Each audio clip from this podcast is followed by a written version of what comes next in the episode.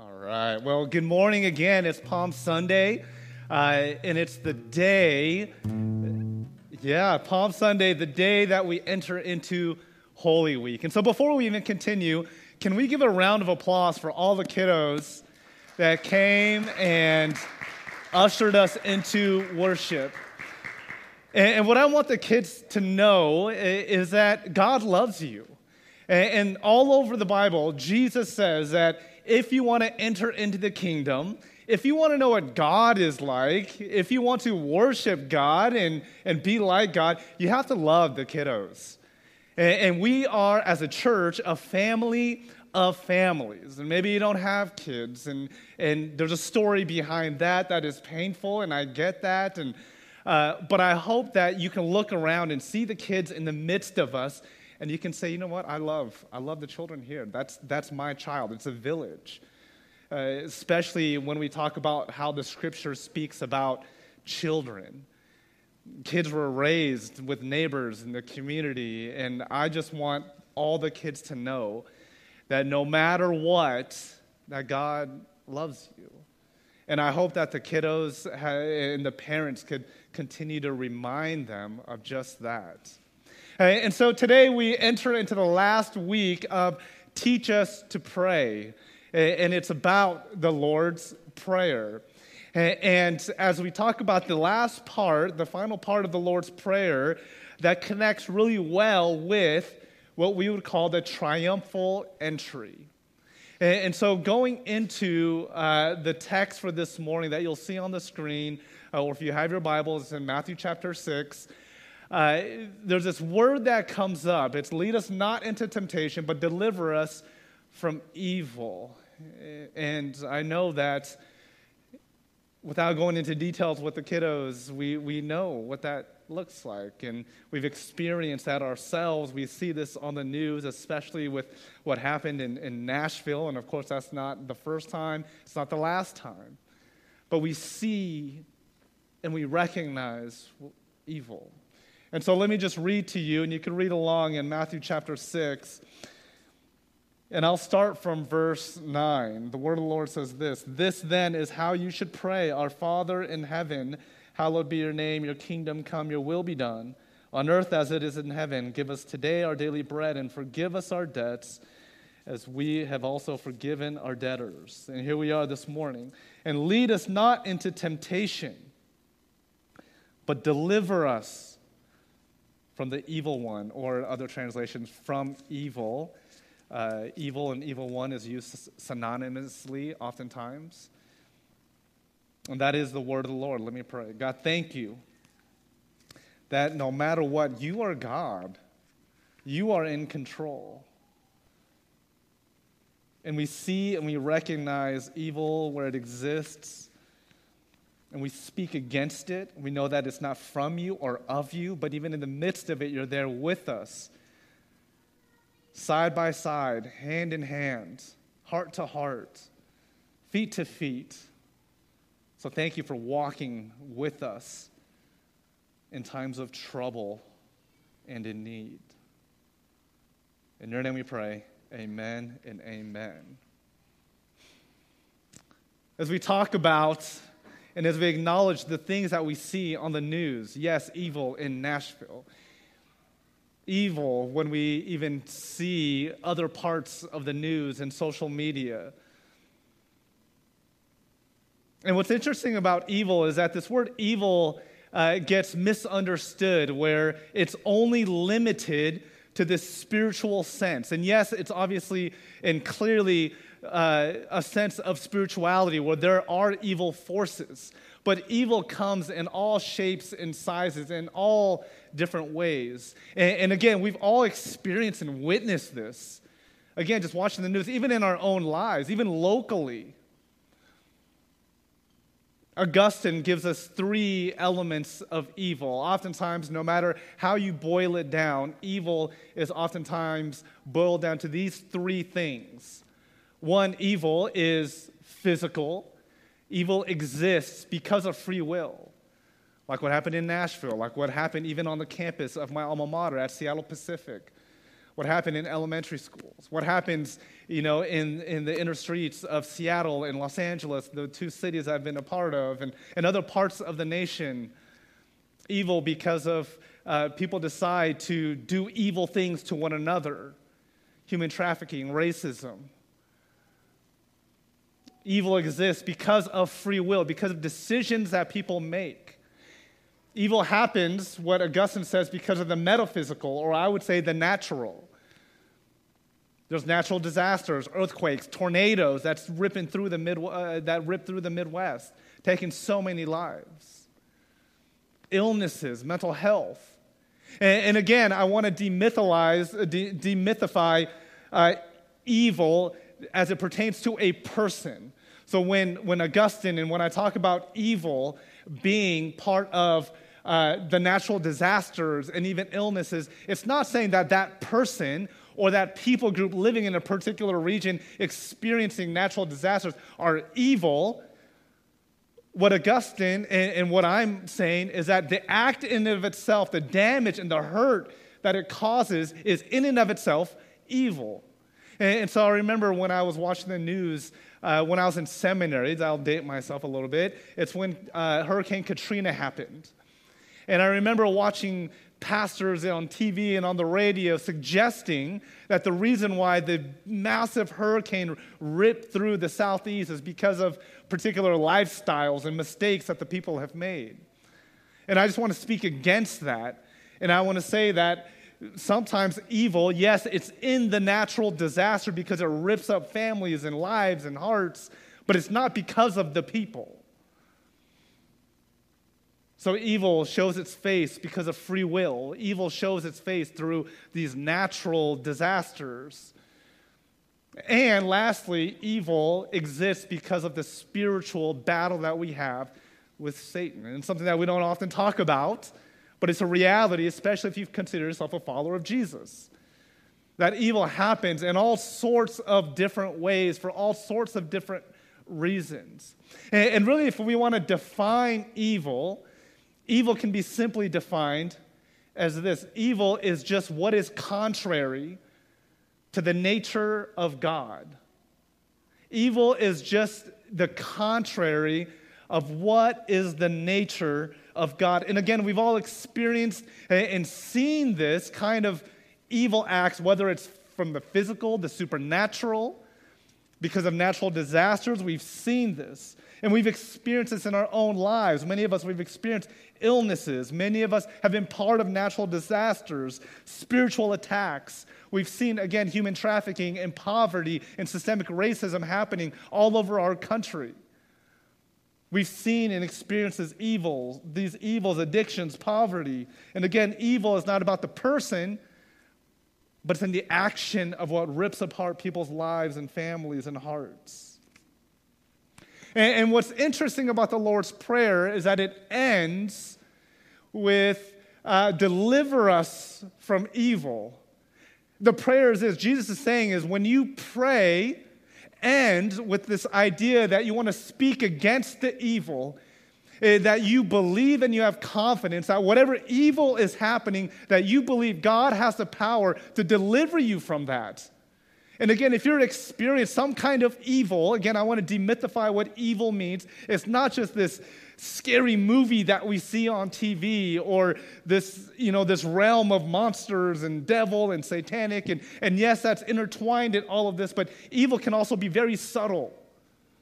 Evil can be really sneaky. Again, because of free will, because of just the brokenness of how the world works. Yes, because of Satan Evil is really sneaky. And many of us, we've walked into this door and sitting on the pews. Many of you are watching and you've experienced your own sense of evil. And again, the definition of evil is just the very thing that is contrary to the nature of God. Are you experiencing hurt? Then you're experiencing evil.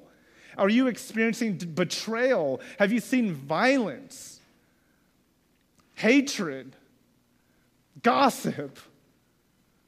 Pain in any sort of way.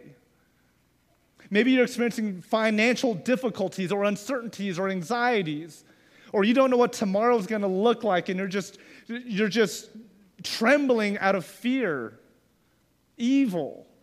Not that you are evil, not that that person is evil, but you're experiencing the very thing that is contrary to how God wants you to feel and experience. If you've ever said to yourself, with a broken heart or even a hardened heart, if you've ever said to yourself, it's not supposed to be this way, then you've experienced evil, pain.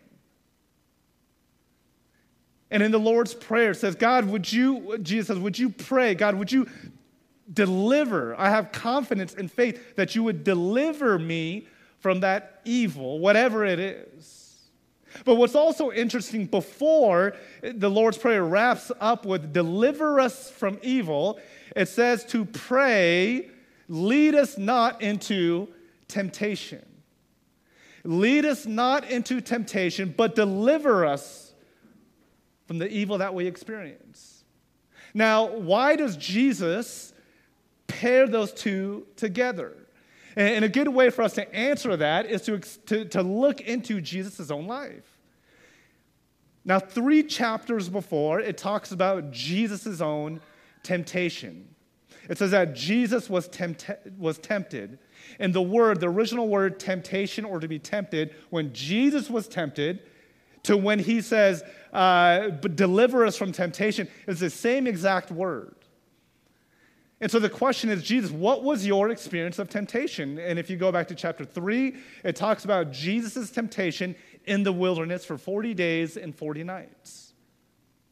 Jesus was tempted in the wilderness to abandon who God said that God to be. Now remember, Satan goes up to Jesus after 40 days and 40 nights and tempts him with three different things. Satan says, Take this stone and turn it into bread. Essentially, Jesus, God has abandoned you. Your so called father has left you to die, to starve to death. So take this stone because you have the power to do it, do something, turn it into bread so you will not die. God has abandoned you, God has left you, so now you have to fend for yourself. So, that, so Satan tempts him. Temptation is to believe that God has abandoned you, turn this stone into bread, and survive. And Jesus passes that temptation and says, No. And then Satan says, Okay, I'll give it another try. Satan says, I'll take you to the temple, to the top of the temple, for you to just jump off. And if God actually loves you, God will send his angels down to catch you so harm will not hit you. In other words, trying to cast doubt into Jesus' mind. Trying to cast this doubt that, oh my gosh, if I jump, if I fall, if something happens to me, will the angels actually catch me? Satan's tactic was to say and to force Jesus to believe, no, of course not. Why? Because God has abandoned you. Well, that didn't work. Do not test your God. And so Satan finally says, uh, I'll take you up to this hill, and you can look all around. You can see all the fancy things, all the big buildings, all the things of the land. And Satan says, I will give this to you if you bow down and worship me. And again, it's another temptation of saying, Look, Jesus, God has abandoned you. You were starving for 40 days and 40 nights, and you heard nothing. You were in the wilderness. You got nothing to eat. And so, duh, you should turn this stone into bread. You should jump off this pinnacle because, hey, if you really believe what you believe, the angels will, will catch you, won't, won't they? You can have everything in this world because why wouldn't you since your God has left you? And again, Jesus passes that test of temptation. And, so when we go back to the Lord's Prayer, and Jesus says, when you pray, when you enter prayer, pray that God will deliver you from evil. But as you are going through this evil, here's what your prayer should look like is that as you're going through evil that you would believe that god is with you and god is for you that you wouldn't believe as the as what satan was trying to convince jesus of in chapter 3 is that god would god has abandoned you that God doesn't care about you, that God has left you, that God does not listen to your prayers. That is the temptation that Jesus is saying, do not fall for that. Because it's so easy for us to jump into that, isn't it? Again, whatever evil or whatever form of evil you might be experiencing right now or have experienced, it's easy to fall into the temptation of saying, God, I'm only going through this because you have left me. God, i am only experiencing this pain, this broken relationship, and this financial difficulty, or this anxiety, or this addiction, or whatever the trauma is. I'm only experiencing this because, God, you are no longer with me. That is the very temptation that Jesus is saying to pray against when you pray, for example, like the Lord's Prayer. For many of us, we're experiencing evil. For many of us and other, others, where we, we see this tunnel of darkness that we are about to go into. And we're afraid. And, and sometimes the biggest fears that we have isn't when we're in the situation of pain and tribulation and hardship. It's, it's when we see it in front of us and it's when we know that we, we're going to eventually, one way or another, have to walk through it, but yet not haven't quite yet. That is the scariest and the most uncertain time of our lives. I'll give you a silly example. A couple weeks ago, uh, as many of you know, Maria and I, we went on this baby moon to, to Mexico, and uh, we just kind of lived it up. We treated ourselves to, to tacos and, and fancy meals. And, and this one meal, we had uh, we sat down, and of course, I ordered a steak, because what else do you do, right? And so I ordered a nice, juicy T bone steak. And I was eating and I was biting into it. And somehow the little piece of the bone got into my bite, and I just chomped down on it. And I realized I chipped my back tooth on that bone of the steak. And, and, I didn't really even feel it till the day after. And, and I was drinking coffee with Maria the next day, and I was like, this is going to sound really silly, but I have a hole in my tooth. And, she's like, no, no, it couldn't be. It's food or something. I'm like, okay, I, will give it another shot. I'm looking and I'm feeling around. And I was like, it's def- I, I definitely chipped a tooth. And, and she was like, okay, well, we'll figure it out. When we get home, we'll call the dentist. And I don't know how you feel about the dentist, but I feel some kind of way. Now, don't get me wrong, I love my dentist. In fact, uh, he's, a, he's a friend. In fact, a few years ago, uh, we baptized my dentist and his wife uh, here at church. And so uh, don't worry, I, I love my dentist, Elliott Bay Dental, just shout out. But I had a really hard time to convince myself to call and make an appointment because I knew that after I made the appointment, I'm going to go into the office and whatever he does, whether he wants to or not, it's going to hurt. And so I remember Googling chip tooth, uh, will it require a shot? Okay, because that's the biggest thing I'm afraid of. I, do, I don't know what it is, but I don't like those shots. And many of you can resonate. And so I remember thinking, okay, I'm looking it up, and all the answer says yes. Yes, you will. Absolutely.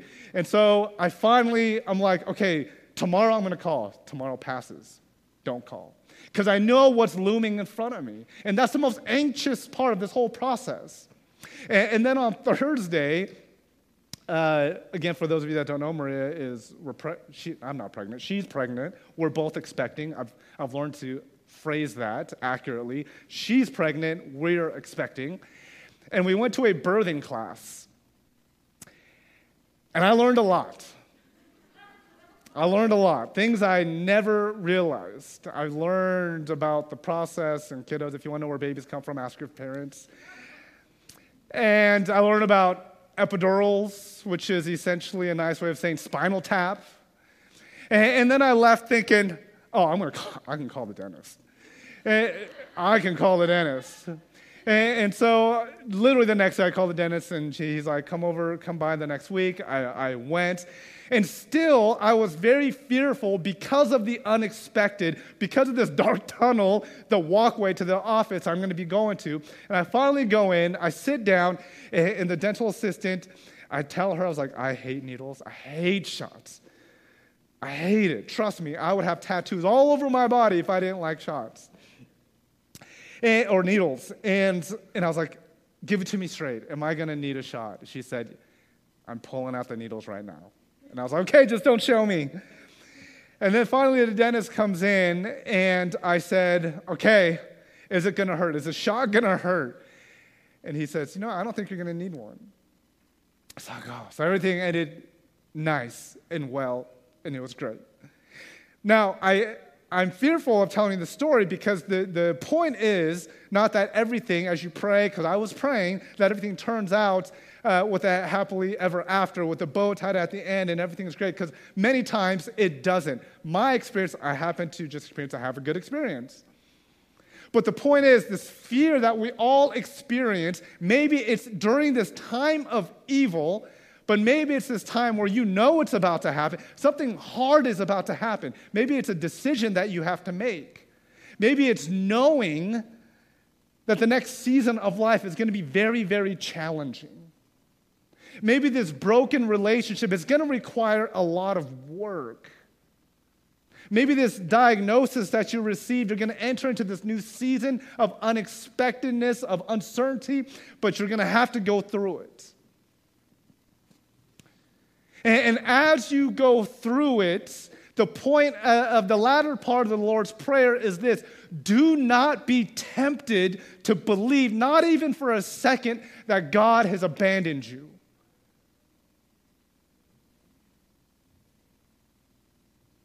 God loves you. God is with you. God hears you.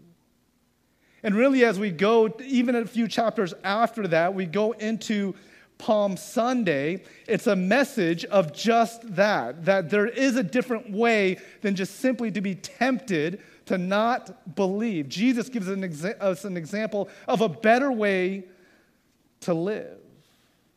And again, we call this the triumphal entry. We call this Palm Sunday. Jesus enters into Jerusalem. And Jesus enters into Jerusalem knowing exactly what's going to happen a week or so later. He's going to be put to death on a cross on behalf of all humanity because God loves the world. God gave his one and only Son Jesus, that whoever believes in him shall not perish but have eternal life. And I love this part in, in Matthew chapter 21. Uh, let's start from verse, what, what verse do I have? Oh, verse 7. The word of the Lord says this They brought the donkey and the colt and placed their cloaks on them for Jesus to sit on. So, just a little bit of context. Jesus says to his disciples, Prepare this donkey uh, for uh, I'm going to ride into it on the donkey to go into Jerusalem. And so the disciples were obedient and, and did just that. And then as Jesus was sitting on that donkey, in verse 8, it says, A very large crowd spread their cloaks on the road, while others cut branches from the trees, the palm trees, and spread them on the road. Now, you have to understand that there were thousands of people right now in Jerusalem celebrating Passover. It was a Jewish holiday, one of the most important Jewish holidays and traditions, where the Jewish people from all over the known world went to Jerusalem, uh, a bit like a pilgrimage, to celebrate Passover. And, Passover was the celebration and recognition of what God did uh, while the Jewish people, the Israelites, were in Egypt, how God delivered them from slavery and brought them into the promised land. And so every year there was this Passover celebration in Jerusalem. And so there were thousands of people from all over the known world gathered to celebrate God and what God did. And then the crowds that went ahead that went ahead of him and those that followed shouted, Hosanna to the Son of David. Blessed is he who comes in the name of the Lord. Hosanna in the highest heaven. Now, I would imagine that people didn't exactly know who Jesus was. All they heard about Jesus was that Jesus healed. Some people did believe that Jesus was the Messiah. Some people, out of all the thousands of people, were just there to say, Hey, Jesus, I don't know who you are, but it sounds like you have something to offer. And so they brought palms as Jesus comes in on a donkey brought palms and put, put it on the floor to usher in Jesus. Now, there's a little bit of history behind what the palms mean. There's three background elements that I want you to know. Number one is that the Jewish people at this time were under Roman occupation, meaning Rome had control over the ancient Near East. They were colonized. They were occu- the, the Jewish people were occupied. They were treated like second class citizens. They were taxed unfairly. They were oftentimes met with violence. They had to know their place, that Rome was in control and that the Jewish people were not. So, Jewish people were under Roman occupation. Second, there was a story of Judas Maccabeus. There was a story that happened 150 years before the time of Jesus. The Jewish people, again, were occupied, this time not by Rome, but by the Syrian Empire. And there was a time where there was a man named Judas Maccabeus who led this Jewish revolt, who was victorious over the Syrian Empire. And from that point on, about 100 years forward, the Jewish community lived in freedom to worship, to be in the temple, to read the scriptures, to be free, not to be occupied. And hence, Jew, uh, the, Judas Maccabeus had a nickname called the Hammer, because he brought the hammer on anybody that would defy the Jewish community, who would stop them from worshiping Yahweh, their God, from practicing the Torah, from practicing the Jewish rituals and traditions. Judas Maccabeus brought the hammer and defeated the Syrian Empire. And when Judas Maccabeus came back into Jerusalem 150 years before Jesus did, the people brought out palms that, that represented peace because they had peace, victory because they were victorious. And they laid it out for a king named Judas Maccabeus, the hammer.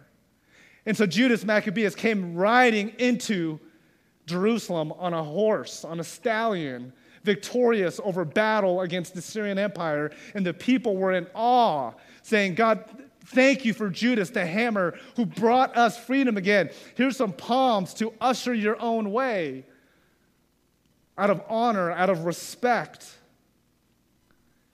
And so combine those two elements together. Number three, the people may not, may not have understood who Jesus was, but they knew this that Jesus did miracles, that Jesus was powerful, that Jesus healed, that Jesus provided.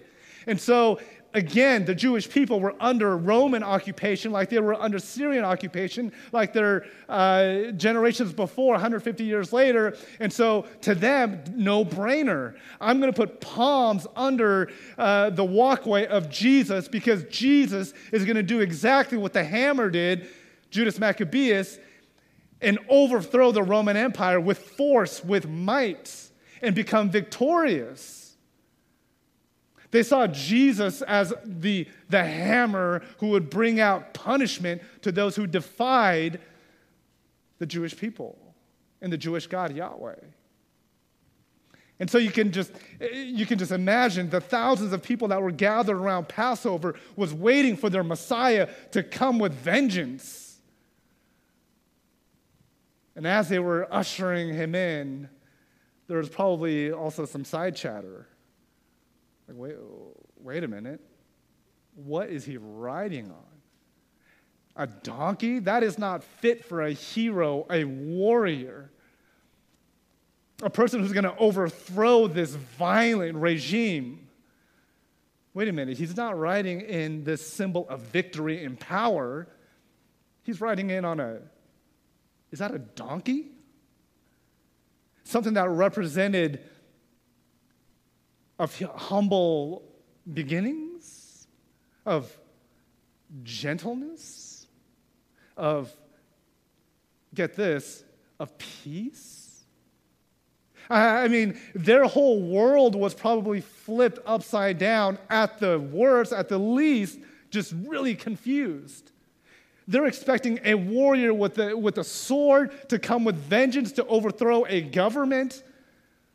And yet, he this is supposed to be our hero, our king on a donkey. And, and what he's essentially saying is, I come to bring peace Well, they don't want peace, they want violence. They want to be punitive. They want to bring upon pain to the people that have occupied them and treated them so poorly. And yet, Jesus comes in a very upside down kingdom, in a very shocking and unexpected way on a donkey, is what it says in verse 9. Because people said, Hosanna. But I would imagine they would say Hosanna in a bit of a confused way because Hosanna literally means save us, save now from this evil that we're experiencing. And yet Jesus comes in a very unexpected way with peace.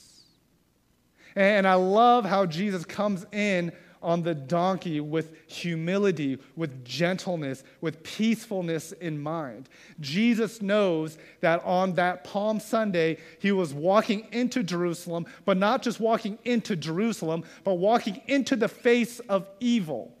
The very people that are yelling, Hosanna, God save us, save now, you are the Messiah. This Roman occupation, this hardship, this trial, this tribulation, the hatred that we're experiencing, Jesus, you're going to overthrow them, you're going to punish them, and you're going to bring us and elevate us into victory. Hosanna, God save us. Those are the same people in the later chapters that would scream, Crucify him. Crucify him. And so Jesus knew that as he was walking in on a donkey, he was not just walking into Jerusalem, he was walking into his death, experiencing and will experience more evil around him that is spiritual, that is physical, that is supernatural. And yet Jesus walks in peacefully on a donkey anxiety down in love, in gentleness, in confidence. Because even when he was praying in Gethsemane, he knew that this was going to happen. He says, God, Father, would you remove this cup from me? In other words, would you change the, what is about to happen? But if this is your will, God, I'll, Father, I'll trust you. I'll trust in the resurrection. I'll trust that you'll defeat and conquer evil. And I will be victorious. And so Jesus, with that confidence and faith, walks into Jerusalem, his impending death, knowing and having faith that God is with him. That he would not fall for the temptation as he didn't fall for the temptation in chapter 3 in the wilderness, that God has not abandoned, that God is with and God is for. And so many of us, may you know that God is with you, that God has not abandoned you. That as we go into the forces in the realm of pain and hurt and evil, again, defined in so many different ways, that we would walk in in confidence, not being tempted that God has abandoned us, that God is with us, that God is for us.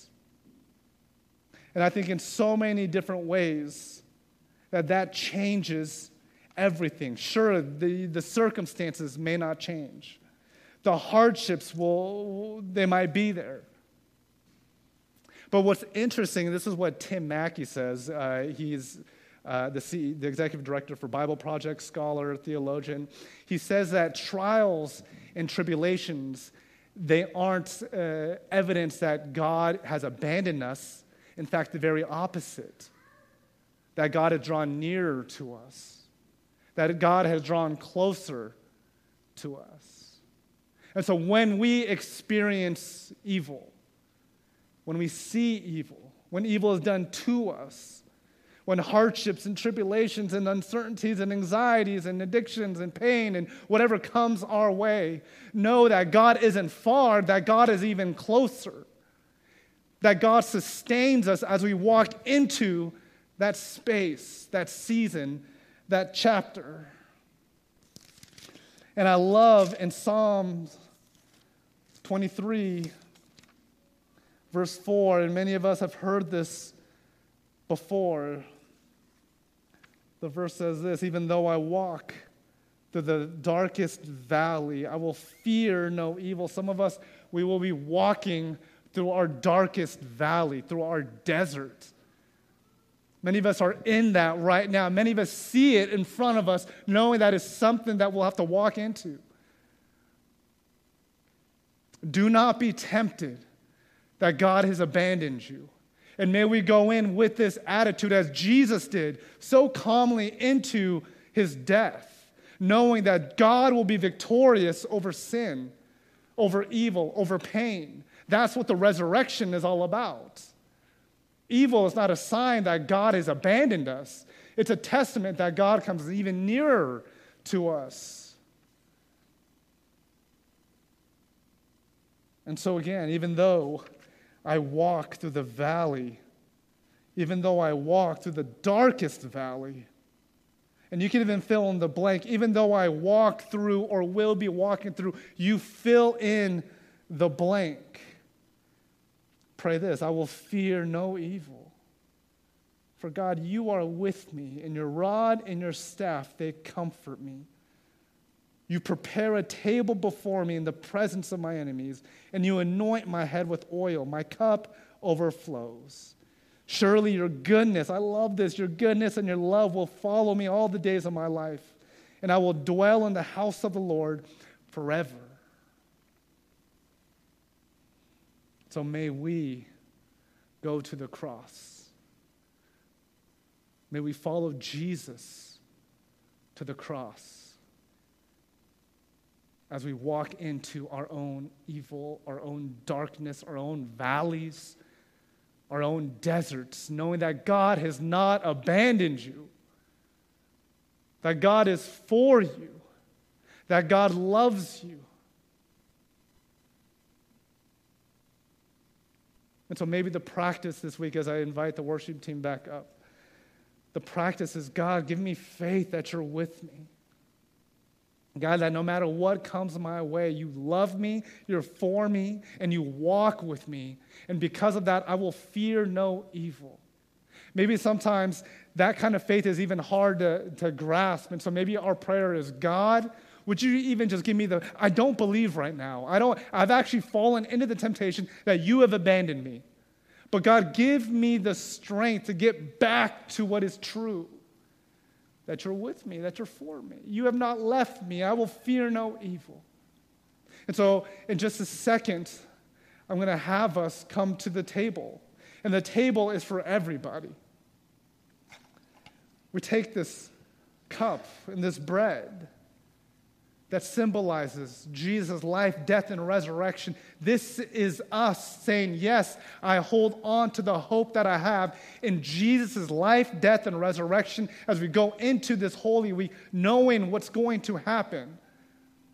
But remember, before there was a resurrection, there was a death. And, what's interesting is, I re- this is almost a confession. I, I drove in here and oftentimes I drive listening to the Christian radio station. Hey, and no, no shade on the Christian radio station. Sometimes I have a hard time with it. But I listen to it on my way to church because it's kind of like my, it's like it pumps me up. My sermon, yeah. Casting crowns or whatever. But the, the news, the, the, the DJ, the DJ, the, the disc jockey, whatever, it says sometimes a resurrection, before resurrection, and life, it always begins in the darkness. Resurrection, life, always begins in darkness, in a tomb, underground like a seed, like a baby in a womb. And many of us were experiencing that underground, that darkness, but know that Easter is all about that resurrection, the light that comes. But may we sit for just a second with the pains and the experiences that we're having with evil. Knowing that as we partake in the Eucharist, in the Lord's Supper, that Jesus gave his life so we may be victorious over what is ahead of us. So here's what's going to happen we're going to stand in just a moment, we're going to sing.